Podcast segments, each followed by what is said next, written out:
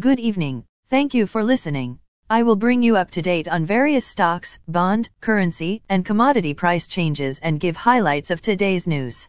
Please subscribe to the podcast for automatic downloads. As of 5 p.m. stock markets were higher.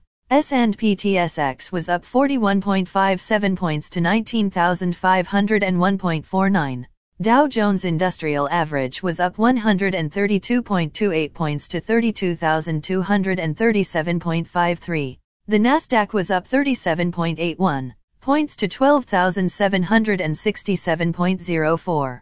S&P 500 was up 22.27 points to 3,970.99. Asia and Europe.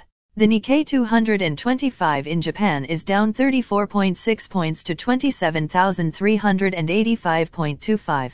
The China CSI 300 is down 12.04 points to 4,027.05. The DAX in Germany was down 253.16 points to 14,957.23. The CAC 40 in France was down 124.15 points to 7,015.1.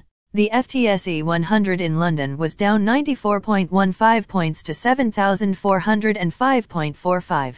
Commodity markets. Gold is down $14.90 to $1,981. Silver is up 11 cents to $23.37. Crude oil is down 76 cents to $69.20. Copper is down 4 cents to $4.07.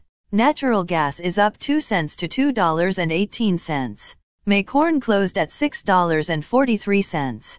May soybeans closed at $14.28 and a quarter. May wheat closed at $6.88 and a half. The Canadian dollar is 1.3743. The Canadian two-year bond yield is 3.44. The Canadian 10-year bond yield is 2.76. The United States two-year bond yield is 3.76. The United States 10-year bond yield is 3.37. Bitcoin is at $27,607. Highlights of today's news. Canadian Pension Plan explores buying out Renew Energy shareholders. Statistics Canada says retail sales up 1.4% in January. Gluskin Sheff Wealth Management Advisor teams move to Royal Bank. 10-year as Treasury bond yield at 6-month low. United States Composite Purchase Manager Index hits 10 monthly in March.